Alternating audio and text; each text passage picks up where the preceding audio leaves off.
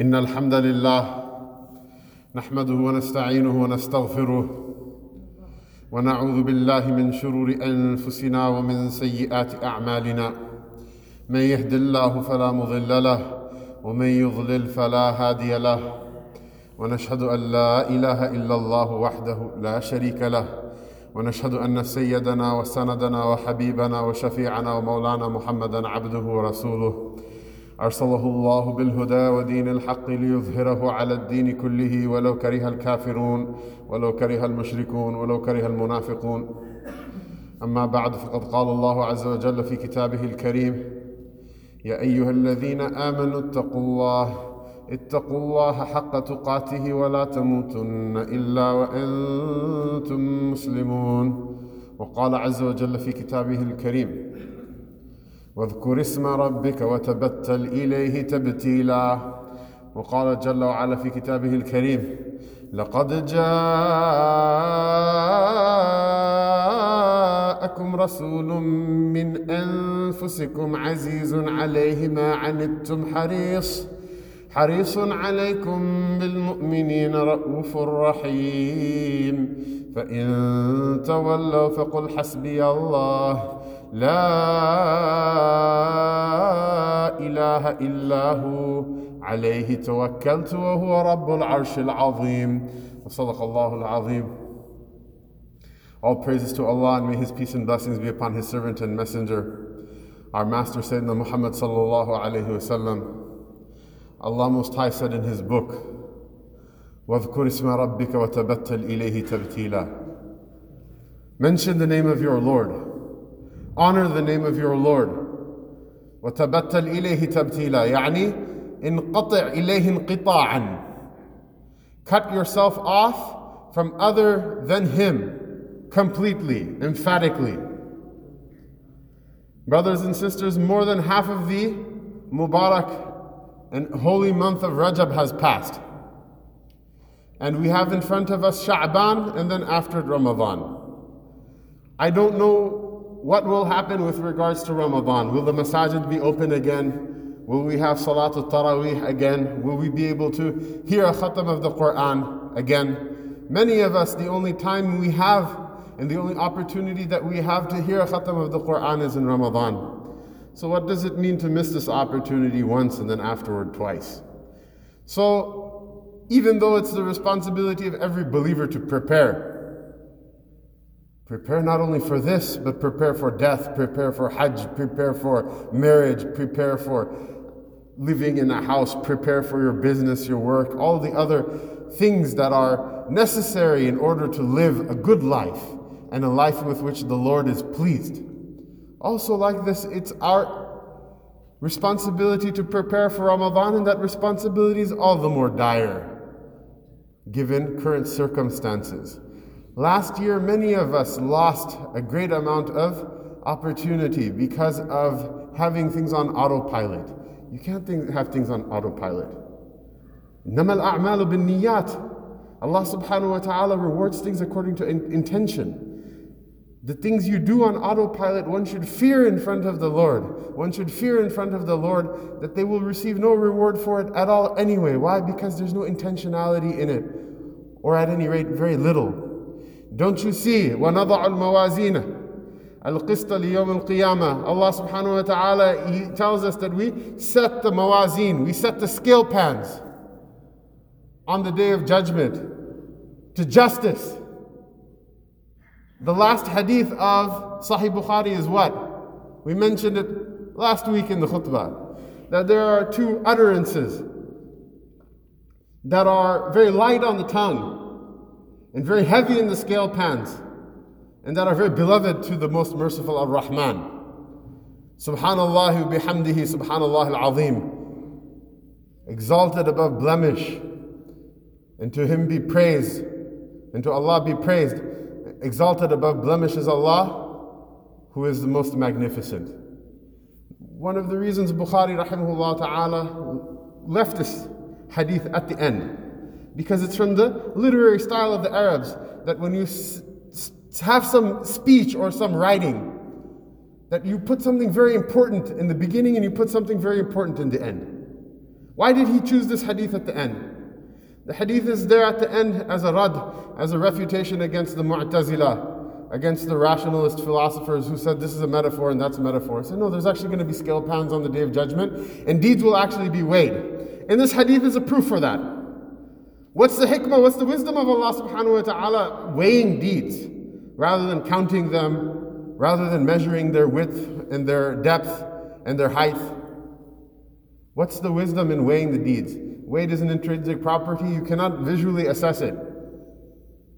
Something may be very large and weigh nothing. It may have negative weight. Imagine if you fill a hot air balloon with hydrogen, other than being a safety hazard, it's not going it's to have negative weight. It will actually lift, lift up off of the ground. Whereas you can have a very small block of lead which is extremely heavy. It's more dense than most other materials gold, silver, more dense than most other materials. What is the density of your deed in the scale pan? What is it that gives your deeds weight? It's the ikhlas, the sincerity, it's the fervor, the niyyah, the love, the mahabba, the love of Allah Ta'ala with which that deed is infused, which makes it worth it. Otherwise, people go Hajj after Hajj, it means nothing to Allah Ta'ala. The angels, when that person says, Labbaik, the angels say, La labbaik wa la sa'daik. You're, you have no Hajj. We don't accept your labbaik. Your labbaik is return to sender. We have to have more intentionality. We have to have more intentionality anyway. This Ramadan, we have to have more intentionality to make sure it's not wasted. So the remaining couple of khutbat that I have, I wanted to talk about the preparation for Ramadan and explore various aspects of it.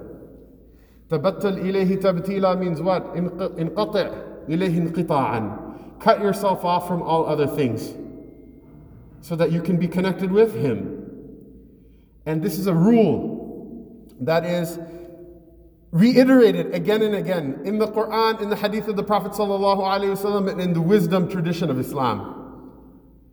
Allah subhanahu wa ta'ala in his book, he describes, he describes what the way shaitan makes the dunya attractive is through what? Tazyin. This is zinatul hayat dunya. Zayyana lahum shaitanu a'malahum. It's what? It's a beautification. It's like putting lipstick on a pig, however. What's the problem? Shaitan has gotten very good at it. Shaitan has gotten very good at it. They have dog shows to make a dog look nice. Now they have shows they make a man look like a woman, make a woman look like a man. At some point, you know, they actually become very good at all of these weird deceptions that they do. Stop looking at those things. Stop wasting your eyesight on those things. Stop wasting your ears on those things.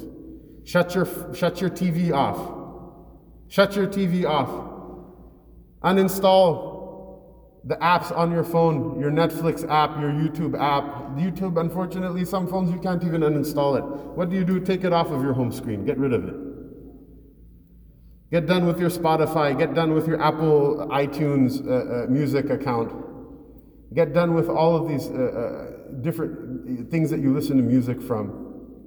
Right now, right now, we're not having a fiqh discussion. In general, I don't discuss fiqh from the Jummah khutbah because there's not enough time to discuss any issue properly.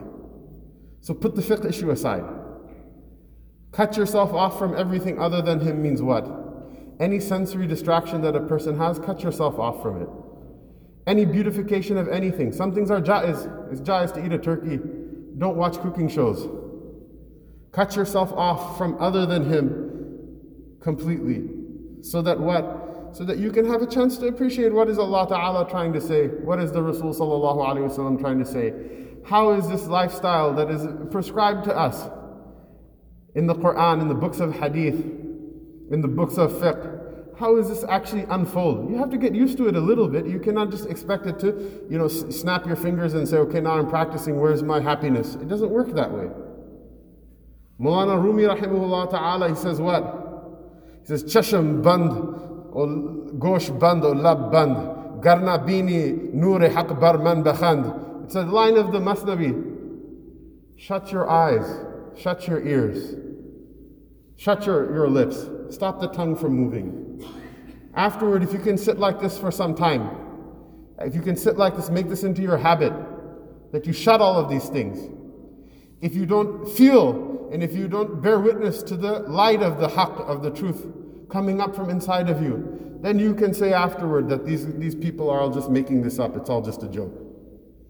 You have to cut yourself off from these things. What does Ramadan do? It makes it fard for you to cut yourself off first from food and drink and then from the sexual uh, desires.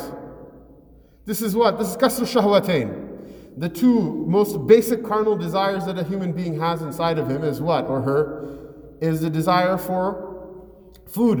And then built upon it is the desire for physical intimacy. If you can get these two in, in, in, in, in grip, if you can get these two under control, if you can handle these two, then what happens afterward is the other ones, they also weaken and then they become controllable. The point of Islam is not to destroy them. Otherwise, the Quran would have had a surah that said, What? Go kill yourself. It doesn't. We don't have celibacy. You're, you know, lucky for you, your clergymen and your priests are allowed to get married, alhamdulillah. We don't have that in our deen. What do you do? You're commanded to control these things. Afterward, what is the, that's the sawm of the umum. What's the sawm of the khusus? Ghazali rahimullah writes, the sawm of the elite, the fasting of the elite people is what? Is the fasting of the eyes. Make sure, pretend or imagine, conceive as if your fast is broken by looking at the haram. Conceive that your fast is broken by hearing the haram. Conceive that your fast is broken by touching the haram. Conceive that your fast is broken by smelling the haram, by walking to the haram. This is the higher level of fasting, the fasting of the elite. And then afterward, there's the sawm of the khususul khusus, which is what? Conceive that your fast is broken by thinking about the haram.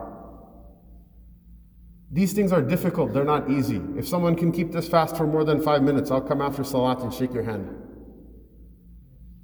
I'll come after salat and ask you for your du'as. But there were men from this ummah who had this ability, they had this power. And you only get to it by building yourself up, by struggling, by trying, by practicing. Merely hearing these ideas and entertaining inside of your heart the idea that this is a good thing, that this is something I should do, this is something I should try, this is something everybody should try. If I tried it, I would be a better Muslim and I would be a better human being. Once this thought enters into your heart, this is a sign of your friendship with Allah Ta'ala. And if you attempt to do it afterward, one thing is just to have a good opinion. If you attempt to do it afterward, this is a level higher than that. And if Allah subhanahu wa ta'ala gives you success, then Mubarak, blessed you are, my brother, that you will eat in Jannah and a hundred people will eat with you and because of you. A thousand people will eat it with you and because of you. From the grace of Allah subhanahu wa ta'ala and from His fadl. This is the way this entire Islam works. This is the way the Prophet ﷺ overcame his challenges and adversities in life. And this is the only way any of us are going to be able to overcome them. So think about it. It will hurt. A person literally, your thumb becomes, your thumb becomes anxious. It fidgets because it wants to doom scroll. Keep scrolling until God knows what. And there are algorithms that will keep giving you pointless content pointless content that you could die and it will still be sending content to you. Let it go. Let your thumb be anxious a little bit. Let your thumb fidget a little bit. Let the uh, reward centers of the brain be a little bit anxious. Cut your brain off from dopamine, dopamine for a couple of days, for a month, for a month and a half, for two months. Give a little bit of anxiety to the dopamine center of your brain and to your thumb and to your eyes. Why? So that your ruh can live, so that your qalb can live, so your spirit can thrive, and so that your heart can grow, so it can regenerate the part of it which is dead, which for many of us is more than what's alive. So that you also can live such a life that on the day of judgment you can say in front of the creation, ala ru'us al-ashhad, in front of the nations, in front of the humans and the jinns and the angels and the creation other than that of Allah Ta'ala, which we have no idea about. But you can also say, I spent my small amount of time in this world trying to do one good deed after another, after another, after another, until me and Allah we became friends. Allah subhanahu wa ta'ala give us tawfiq. Nobody will reach that maqam except for through thinking about it and through planning for it. Allah subhanahu wa ta'ala give us tawfiq. Ta'ala ala rasulih Sayyidina Muhammad wa ala alihi wa sahbihi ajma'in. Wa aqulu qawli hadha wa astaghfirullah li wa lakum li sa'ir al-muslimina